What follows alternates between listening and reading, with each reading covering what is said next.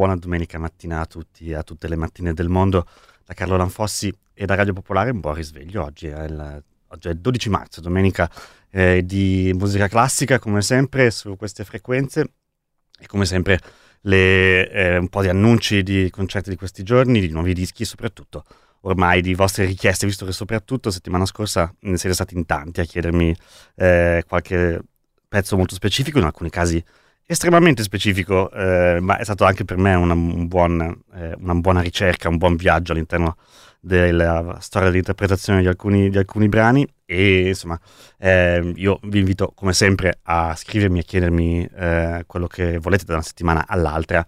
Al 33162 14013 sia sms sia telegram oppure con una mail a diretta chiocciolapopolarenetwork.it il primo brano, per esempio, iniziamo subito con alcune delle cose che mi avete chiesto voi settimana scorsa. Eh, Claudio mi ha eh, spronato a, per esempio, andare ad ascoltare eh, repertori che non conoscevo, lo dico molto sinceramente. E per esempio, in questo caso, il concerto del pianoforte numero 2 di eh, Julius Röntgen, compositore che ha vissuto a cavallo tra 8 e 900 e che ha, insomma, della, della cerchia eh,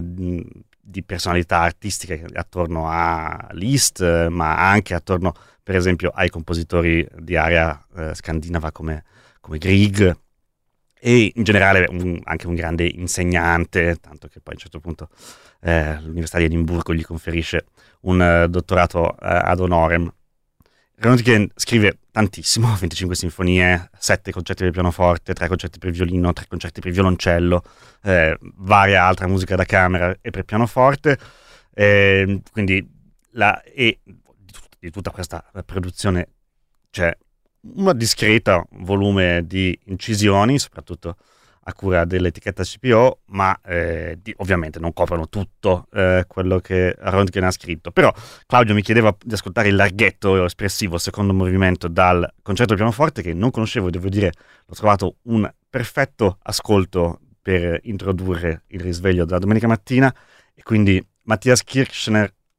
scusate, Kirchnerheit al pianoforte con la NDR Radio Filarmonia di Hannover diretta da David Porcelin questo è il concerto pianoforte di Julius Röntgen.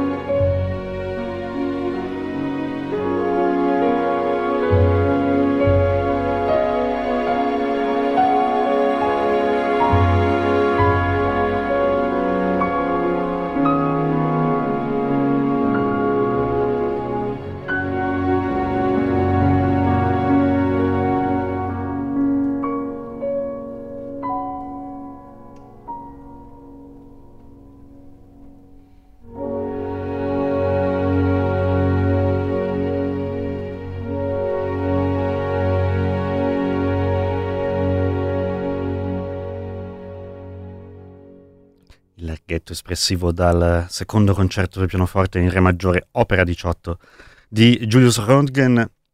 Stavo in effetti anche riguardando velocemente la eh, sua biografia, in particolare mh, gli anni intorno ai quali eh, Röntgen scrive questo secondo concerto e insomma io,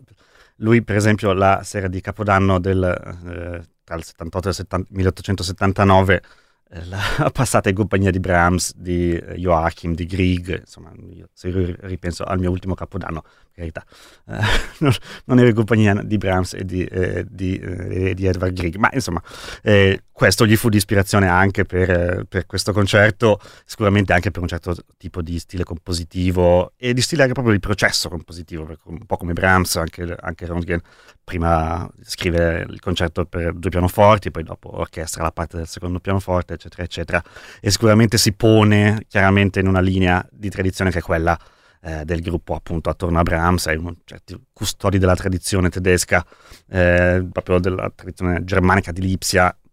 in opposto, se vogliamo, a quella di Liszt e dei, insomma, e dei wagneriani che invece avevano tra, tra Weimar e Bayreuth le loro due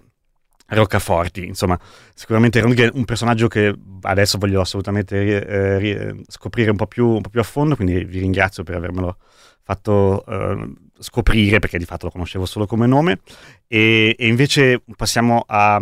un altro ascolto questo invece ben più, ben più celebre eh, ma non per questo come dire meno interessante da, da, andare a scandagliare anche nella storia dell'interpretazione di Röntgen appunto sono dovuto andare a recuperare una nobilissima peraltro operazione dell'etichetta eh, CPO nel presentare ormai tanto del catalogo Röntgen questi erano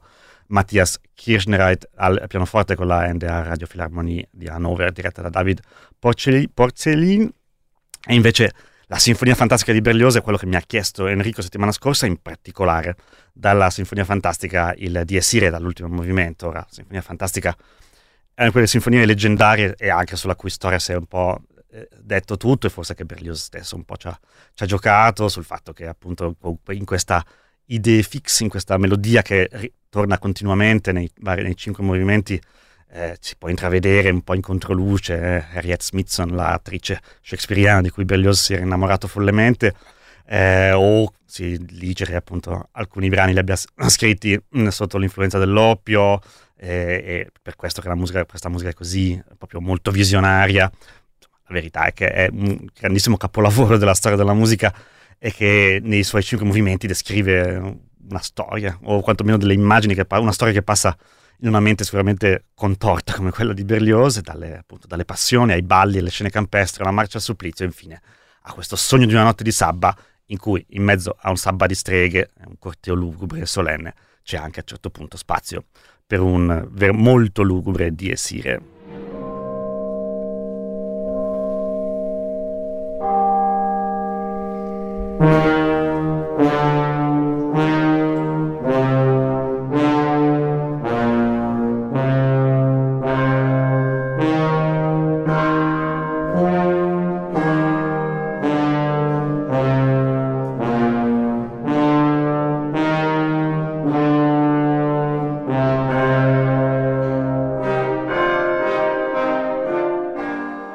Scelto uh, Gustavo Dudamel e la Los Angeles Philharmonic perché del, 2000, nel 2008 Dudamel secondo me era proprio all'apice della sua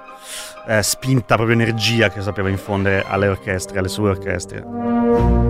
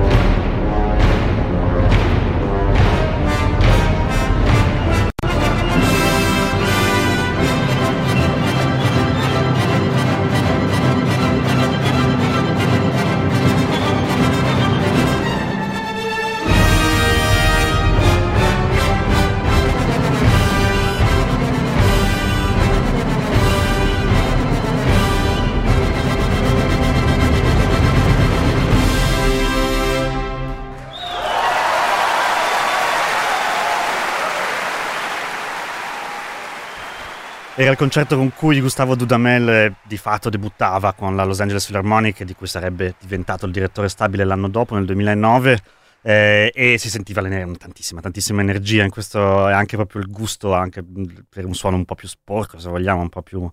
eh, un po più ruvido in questo finale della Sinfonia Fantastica di eh, Berlioz. E mh, mm, Dudamel, lo sapete, l'ho detto forse qualche settimana fa, è stato recentemente nominato prossimo direttore stabile della New York Philharmonic, eh, scatenando, insomma, nel suo piccolo ovviamente, l'ennesima rivalità tra la costa ovest e la costa est, tra Los Angeles e New York, eh, per quanto c'è un bellissimo articolo di Alex Ross su New York dove dice che di fatto, insomma, Dudamel eh, non, perde, non, non, è che Los Angeles ci perda più di tanto, visto che Dudamel era già fin troppo maturo quando era arrivato ventottenne a Los Angeles e adesso che se ne va uomo di mezza età a New York, di fatto non è poi maturato molto perché era già molto maturo quando era arrivato, quindi l'orchestra non è che abbia poi fatto questo grande cammino con lui, ed è vero, gli ultimi dischi di Dudamel non sono particolarmente memorabili. Vedremo se New York sarà di ispirazione per il direttore venezuelano e insomma, vedremo poi anche a, a Los Angeles chi, eh, chi, arriva. Di fatto, insomma, 17 anni alla guida dell'orchestra di, di, di LA non sono, non sono, poche, quindi eh, a lui va tutta la mia ammirazione. Berlioz era un brano richiesto da Enrico, mentre il prossimo non è richiesto da nessuno se non da me stesso, perché è un nuovo disco. Questa volta ci spostiamo in Italia, eh, insomma, in tardo, tardo, Rinascimento, primo periodo barocco, eh, dalle parti di Gesualdo, con un nuovo disco di Carlo Gesualdo, appunto il compositore eh, che noi conosciamo soprattutto per questi bellissimi e completamente folli eh, madrigali cromatici con una, eh, con una, una, anche sperimentazione che per l'epoca forse era pensabile, ma per noi, come dire, invece che tendiamo a proiettare la nostra modernità su, su chi ci ha preceduto, ancora più impensabile. Bene, quel tipo di scrittura però Gesualdo non la riversava solo nei madrigali, come dire, più profani, secolari, ma anche per esempio queste bellissime Tenebre Responsoria, in questo caso eh, Feria Quinta, è, sono eh, la nuova registrazione eh, con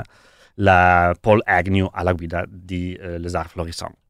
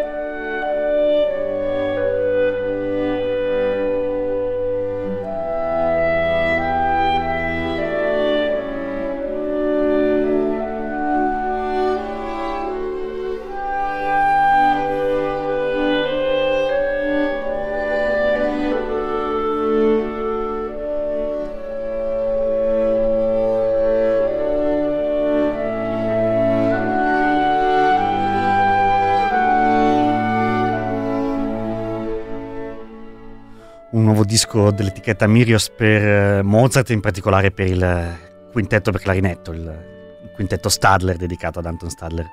eh, il eh, clarinettista, eh, corno di bassettista. Corno di bass- suonatore di corno di bassetto, come si sarebbe detto una volta eh, all'epoca, oggi si suona su clarinetti moderni ovviamente,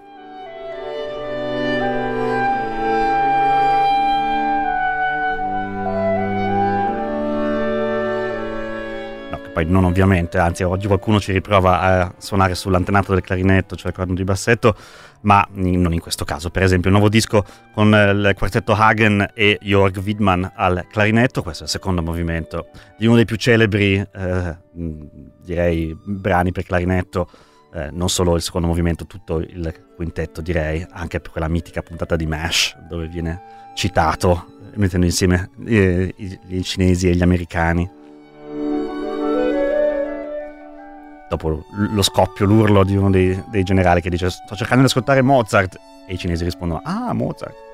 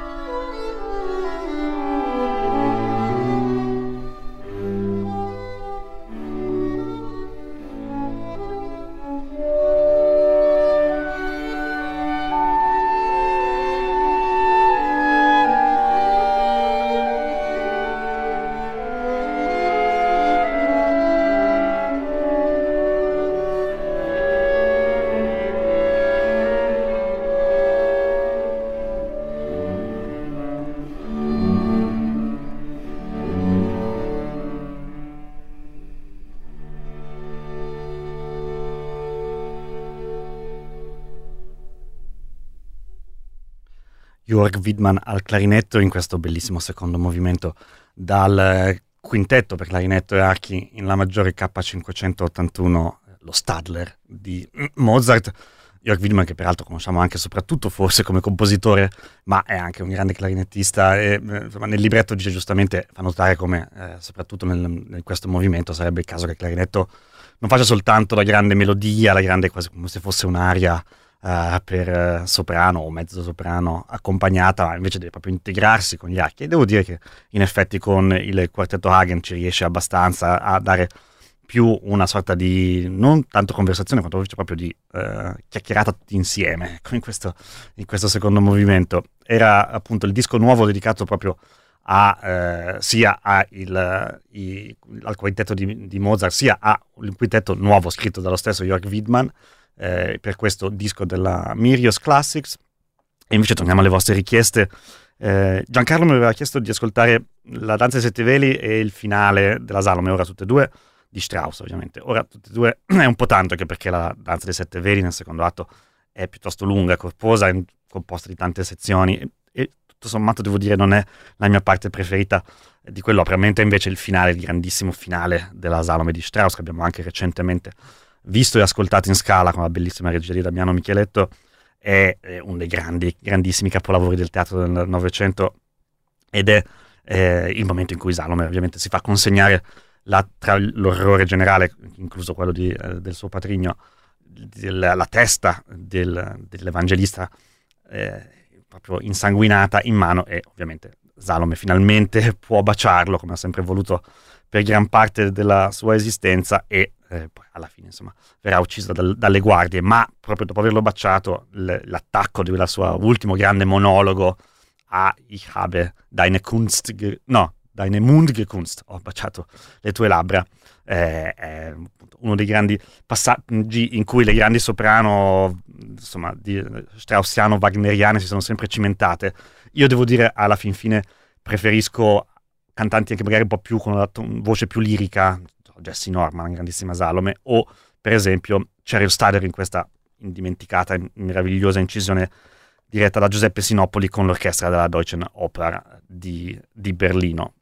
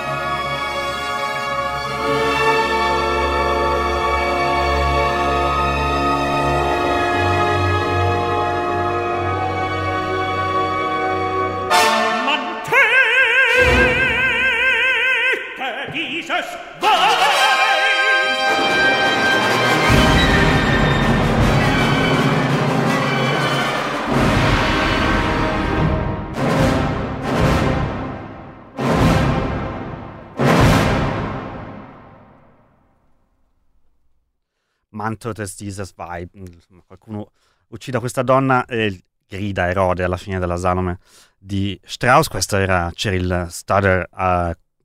accompagnata, se così si può dire, dall'orchestra della Deutschen Oper di Berlino, così si chiamava all'epoca, diretta da Giuseppe, dal compianto, compiantissimo Giuseppe Sinopoli, che con Strauss ha fatto veramente dei miracoli di registrazioni, penso anche e soprattutto a quel bellissimo suo ultimo disco di fatto che è la Arianna Anasso, che rimane secondo me uno dei dischi più belli di musica classica mai incisi eh, in tempi moderni. Um, quindi grazie a Giancarlo per aver richiesto eh, il finale della, della Salome, veramente appunto con la Salome e con Electra due piccoli grandi capolavori di teatro del Novecento, due bellissimi esempi di come, il, come la, le teorie di Freud iniziassero molto pesantemente a influenzare eh, la letteratura e la letteratura musicale eh, dell'epoca e quest- insomma, con la Salome, la prima opera importante, poi se vogliamo, di Strauss, veramente si apre un capitolo nuovo della storia della musica. Bellissimo anche il fatto che, per esempio, in orchestra si tenga questo eh, snervante eh, tremolo, insomma, alla, fi- alla fine, eh, dopo un'ora e un quarto di, di opera, e ci si, poi alla fine finalmente si, si, anche Salome stessa possa esplodere in questa bellissima melodia dopo essere riuscita a baciare la bocca del, del Battista e poi ovviamente essere uccisa pochi secondi dopo. Grande, grande, grande capolavoro. Ehm, torniamo a voi, Michele mi voleva ascoltare una mia selezione eh, di, ehm, la, o perlomeno la mia incisione preferita della, beh, niente meno che dell'incompiuta di Schubert, cioè dell'ottava sinfonia che Schubert non completa nel senso che ne scrive due movimenti, il primo e il secondo, l'allegro moderato, l'andante con moto, e poi di un terzo rimane una sorta di abbozzo per pianoforte, due pagine orchestrate, mm, insomma non si capisce bene, però i musicologi a cui piace molto litigare ancora oggi, litigano su eh, sia su mh, mm, come effettivamente si potrebbe completare questa sinfonia e sia sul perché, per esempio, Schubert non abbia eh, completato la sinfonia, visto che di fatto lui scrive i due movimenti dell'ottava, poi li consegna a Anselm Huttenbrenner, che, insomma, per ringraziarlo di un diploma onorifico che gli aveva eh, conferito gli amici della musica di Graz, eh, e poi per 40 anni questa sinfonia di fatto è, viene considerata persa fino a quando Huttenbrenner non la fa eseguire. E c'è una famosa eh, resoconto di Edward Hanslick, uno dei più noiosi ma ahimè famosi critici musicali dell'epoca che disse appunto a questa esecuzione che dopo le prime due battute quando i clarinetti e l'oboe intonano all'unisono il loro dolce canto sopra il mormorio tranquillo dei violini eh, chissà cosa avrebbe detto del tranquillo mormorio dei violini con Strauss eh, anche un bambino avrebbe riconosciuto il compositore e l'esclamazione Schubert correva soffocata attraverso la sala. Sicuramente soffocato è un po' un aggettivo che descrive l'attacco meraviglioso dell'incompiuta di Schubert che proprio richiede sia a, all'orchestra di far emergere il canto del, insomma, di oboe e clarinetti eh, sopra questo bellissimo eh, insomma, tremolo dei violini e, e, poi, e, poi, invece appunto lasciarsi andare anche a un certo tipo di canto che è proprio effettivamente abbastanza schubertiano come ricordava il nostro Edward Hanslick. Ora eh, ci sono tante incisioni canoniche della, dell'incompiuta di Schubert, quella di Kleiber, a quella di, ehm, a quella di, di Arnoncourt, bellissima. Ehm, beh, oggettivamente è difficile selezionarne una, però se non altro per affetto eh, per, nei confronti del personaggio e anche per essere stato veramente uno dei grandissimi direttori italiani che purtroppo ci sono stati strappati in, in giovanissima età, esiste l'incisione di, diretta da Guido Cantelli con la Filarmonia Orchestra è che lascia veramente intravedere cosa avrebbe potuto fare eh, Cantelli se avesse vissuto anche solo un po' di più degli scarsissimi 30 e passani che gli, hanno, gli sono stati concessi. Um, io ascolterei proprio la ripresa del primo movimento, così ascoltiamo appunto il famoso tema dell'incompiuta di Schubert e il finale, e proprio per sentire anche il, come ci arriva Cantelli con la Filarmonia Orchestra, che tipo di, di tensione riesce, riesce a costruire.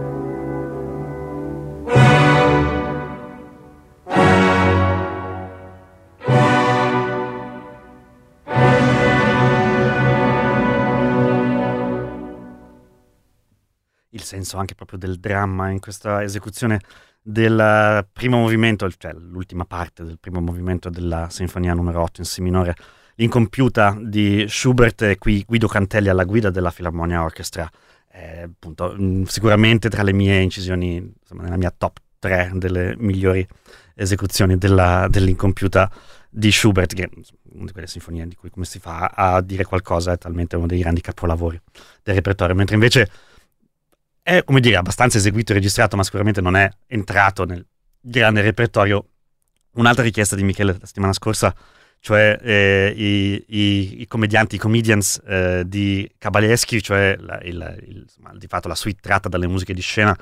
per eh, questo mh, di, fa, di, fatto insomma, dramma di, dello scrittore insomma,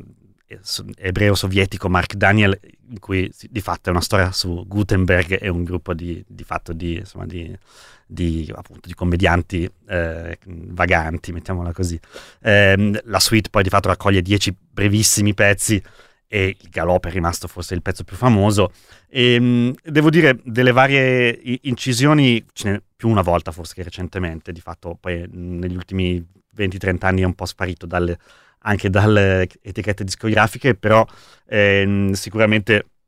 un, tra il, gli anni 40, gli anni 50, gli anni 60 si trova un po' di, di, di, tutto, soprattutto diversi approcci a questo tipo di musica. Per esempio, eh, secondo me una, un tipo che, di approccio che funziona molto bene, che eh, è per esempio quello proprio delle orchestre, come si dice, pops negli Stati Uniti, cioè quelle più dedicate a repertorio legato per esempio a musiche da film o comunque a un certo tipo di repertorio classico però eseguito con uno stile proprio da, se vogliamo appunto, da colonna sonora, da, mh, col suono più eh, cinematografico, mettiamola così. E quindi per esempio c'è una bellissima registrazione, per quanto con un audio magari non perfetto, di Alfred Newman eh, con l'orchestra di Hollywood, eh,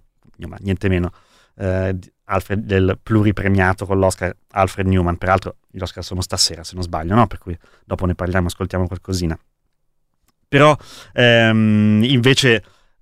alla fin fine, eh, pur non con questo suono cinematografico, ma con un suono ben più, eh, un po' più raffinato e eh, rifinito, ehm, un'incisione che sorprendentemente mi è piaciuta molto è quella diretta da Wolfgang Savallisch con la Bayerisches Staatsorchester, che se vogliamo non è né un ensemble né un direttore che associeremmo immediatamente a un repertorio come quello di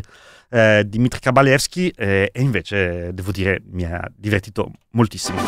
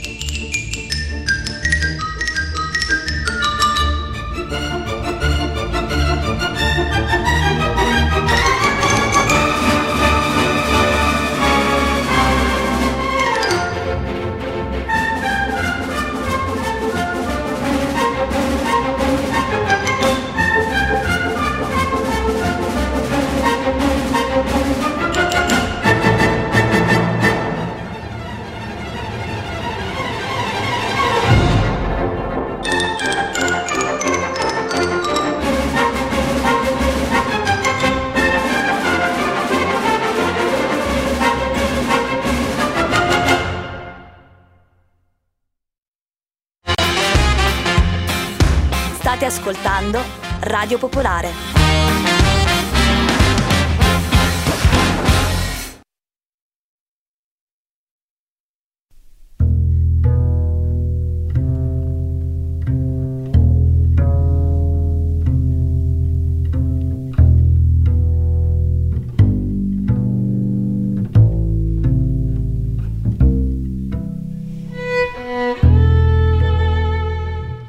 Non il tipo di suono che associeremmo al violino di Victoria Mullova.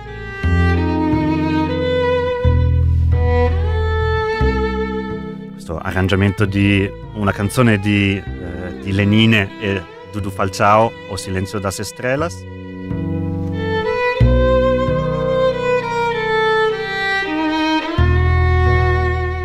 E soprattutto non un repertorio che associeremmo alla Società del Quartetto, dove però invece arriva martedì sera.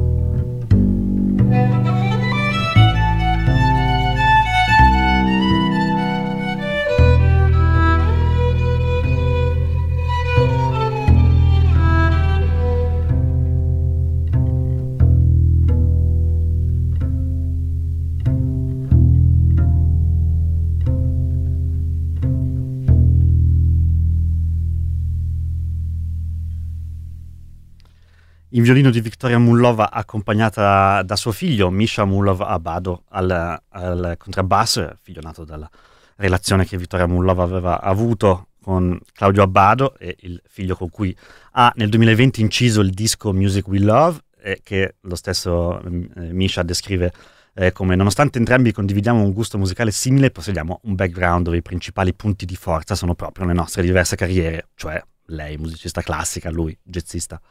Gran parte della musica dell'album l'abbiamo conosciuta come famiglia attraverso legami personali, alcuni durante le vacanze trascorse insieme più di 15 anni fa. Per dirla semplicemente, il materiale di quest'album è tutta la musica che, amia- che amiamo, cioè appunto Music We Love. Ecco, praticamente quasi tutto questo disco sarà al centro del concerto di martedì sera alle 20.30 nella Sala Verdi del Conservatorio per eh, la Società del Quartetto, quindi insomma una veste, se vogliamo, una, leggermente meno consueta di Vittoria Mullova, anche se negli anni ha sempre, dire, esibito l'interesse nei confronti di un certo tipo di crossover, anche per esempio per aver insomma, eseguito Bach in una maniera non del tutto canonica o comunque riarrangiata, e quindi perché potrebbe essere una serata particolarmente, particolarmente, interessante. Ci sono altre cose su quel disco che devo dire mi hanno fatto abbastanza rabbrividire, ma questo invece è una bellissima interpretazione della, della canzone O Silenzio das Estrelas di Lenine, che se non sbaglio aveva scritto per una novella brasiliana, O Clone. Ora, invece, eh,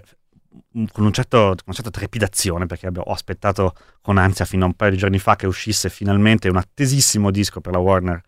eh, cioè una delle pochissime ormai nuove incisioni in studio di un'opera famosa del repertorio, perché sapete ormai di fatto le major discografiche non si avventurano più, eh, perché non ci sono più le condizioni direi economiche, produttive e anche forse proprio sociali per eh, imbastire una nuova incisione in studio di opere di cui esistono già decine e decine di grandi interpretazioni e quindi di solito semmai si tende a pubblicare o dei live o, com- o al massimo il DVD di alcuni spettacoli interessanti. Ecco invece la, uh, l'annuncio della nuova Turandot di Puccini diretta da Antonio Pappano con l'orchestra di Santa Cecilia e la coppia di protagonisti come Sandra Rodvanowski e Jonas Kaufmann è, è, una di quelle notizie che fa, che fa, epoca ed è un disco che sicuramente fa epoca. Io l'ho già ascoltato almeno pa- due o tre volte da quando è uscito venerdì, ne sono innamoratissimo. Eh, Turandot è una di quelle opere che un po' si amano, un po' si odiano perché ci sono dei problemi in quell'opera eh, e Puccini lo sapeva benissimo visto che non è riuscito del tutto a completarla eh, sul letto di morte ma eh, ci sono anche un po' di problemi oggi da un punto di vista, se proprio vogliamo, di appropriazione culturale, però eh, rimane della musica meravigliosa, un'orchestrazione tra le più ardite sicuramente di Puccini e Papano, devo dire, con l'Orchestra Santa Cecilia fa un grande capolavoro nel proprio inserire quest'opera che di fatto è scritta negli anni 20 del Novecento in quel contesto, cioè di fatto sembra di ascoltare Mahler o addirittura eh, il primo Schoenberg, ecco, è veramente molto molto mortifera, c'è poco, come dire, eh, non voglio dire poco entusiasmo, perché anzi sentiremo un brano dove di entusiasmo ce n'è molto, ma eh, sicuramente è un suono molto violento, ecco, questo sì. Ma di fatto Turandot è un'opera violenta in cui la protagonista non ha assolutamente niente, anzi nessuno dei protagonisti, tranne la povera Liu, eh, ha qualche appiglio di simpatia, men che meno Calaf, il, insomma, il tenore protagonista, che è proprio uno dei grandi, più stupidi personaggi della storia dell'opera. Ma di Turandot, questa, questa Turandot di Pappano, l'anticipazione si era avuta l'anno scorso quando l'ha diretta in forma di concerto, da cui poi ha tratto eh, le, la registrazione in studio a, proprio a Roma Santa Cecilia. Chi c'era in sala ricorda l'ondata di suono, soprattutto nella grande area con cui Turandot esordisce nel, nel secondo atto in questa reggia dove appunto espone davanti al pretendente alla sua mano Calaf l'orrenda storia delle su- della, insomma, dell'uccisione della sua, delle sue antenate e quindi il, il motivo per cui lei uh, praticamente uccide tutti i suoi pretendenti sottoponendoli a questi indovinelli che però Calaf alla fin fine eh, indovinerà. Ecco. In questa reggia è famosa per essere veramente richiedere ai soprano un volume, proprio una, veramente una colonna di suono imponente e devo dire che qui, ecco, forse qui Antonio Pappano, l'orchestra è stata Cecilia e soprattutto Sandra Radvanowski eh, ci sguazzano, però non è mai fine a se stesso, che sentirete veramente quest- la violenza, il dramma di, questa, di, quest- di quest'opera in, nel grande, bellissimo monologo di Turandot.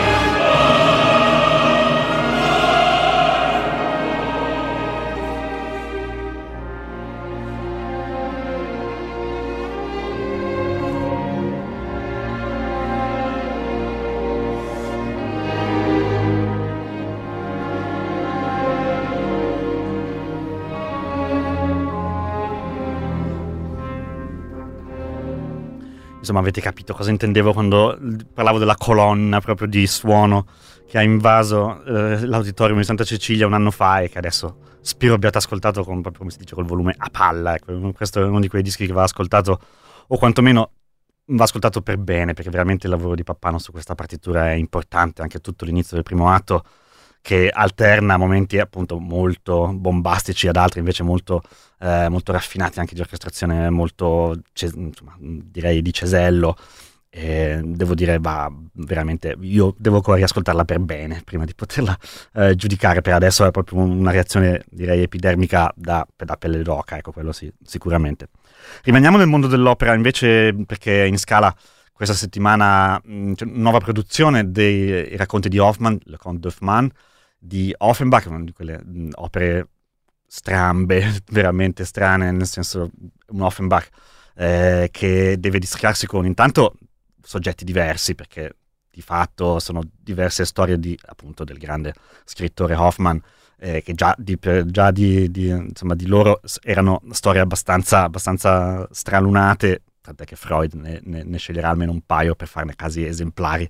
eh, da analizzare da un punto di vista psicanalitico. E eh, invece nell'opera si trasforma in questa sorta di sogno incubo eh, diviso in 4-5 lunghi atti eh, dove di fatto ogni, sono mini opere racchiuse. E da un punto di vista editoriale la storia dei racconti di Hoffman è complicatissima, eh, di nuovo i musicologi godono moltissimo nel litigare sul quale siano, come, come debba essere re, eh, ricostruita. L'edizione critica, a me sostanzialmente non me ne frega niente e quindi mh, di fatto preferisco eh, vedere cosa poi in teatro si riesce a mettere insieme, sia dal punto di vista della ricostruzione del testo, ma soprattutto di uno spettacolo che abbia senso,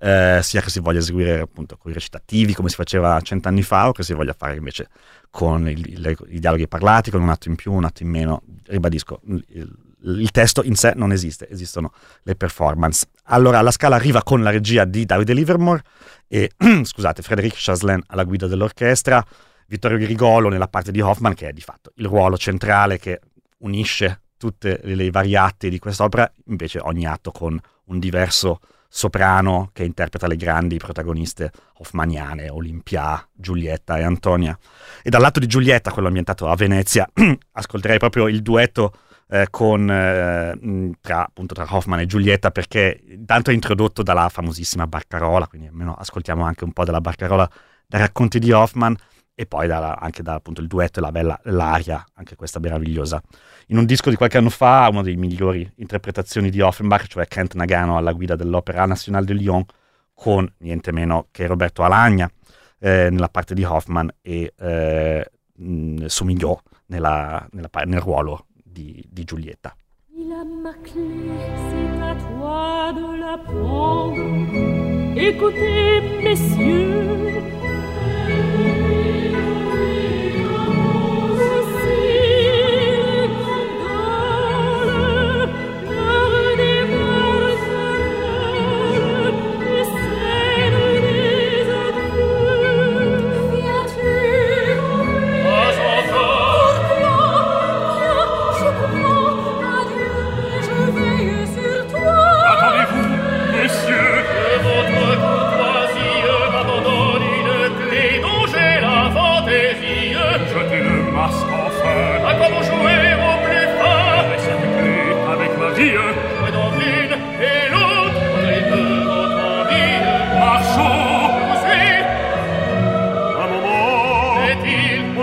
se battre sans épée, prenez la mienne, voilà ferai compliment, voilà qu'il vient sombre la toi,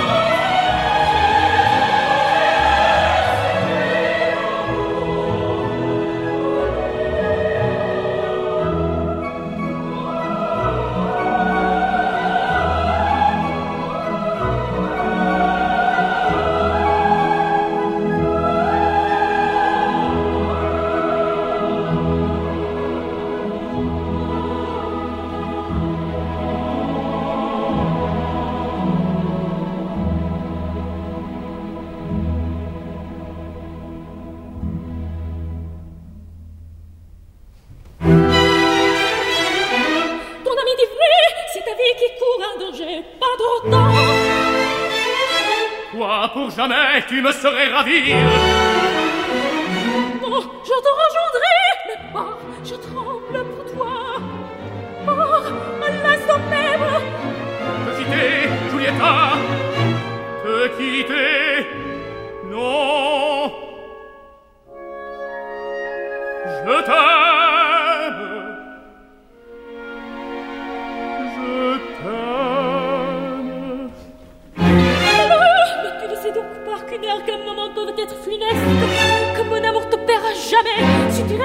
L'avant de vol, tout arraché de mes bras, repoussé comme prière.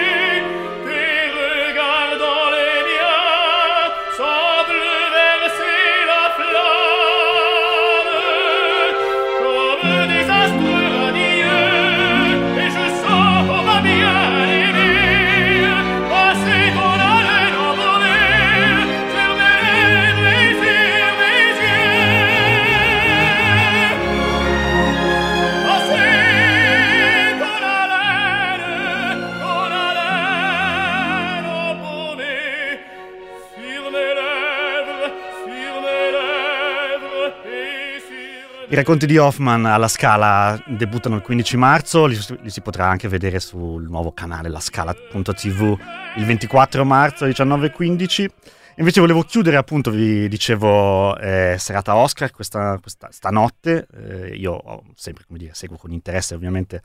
eh, i candidati come miglior colonna sonora. Ehm, il mio preferito è sicuramente eh, quella legata al mio film meno preferito invece dei candidati come miglior film, cioè eh, la colonna sonora per Everything Everywhere All at Once, il film un po' appunto surrealista, surreale con una meravigliosa Michelle Yeoh, ma eh, devo dire un film secondo me alla fine un po' superficiale, per quanto con dei momenti di- in- intensissimi, ma tutto sommato poi si perde un po'. E invece la colonna sonora del gruppo americano post-rock Son Lux, eh, in particolare la loro canzone This is a Life, è, devo dire, un bellissimo, grandissimo capolavoro di colonna sonora, anche pastiche musicale molto interessante.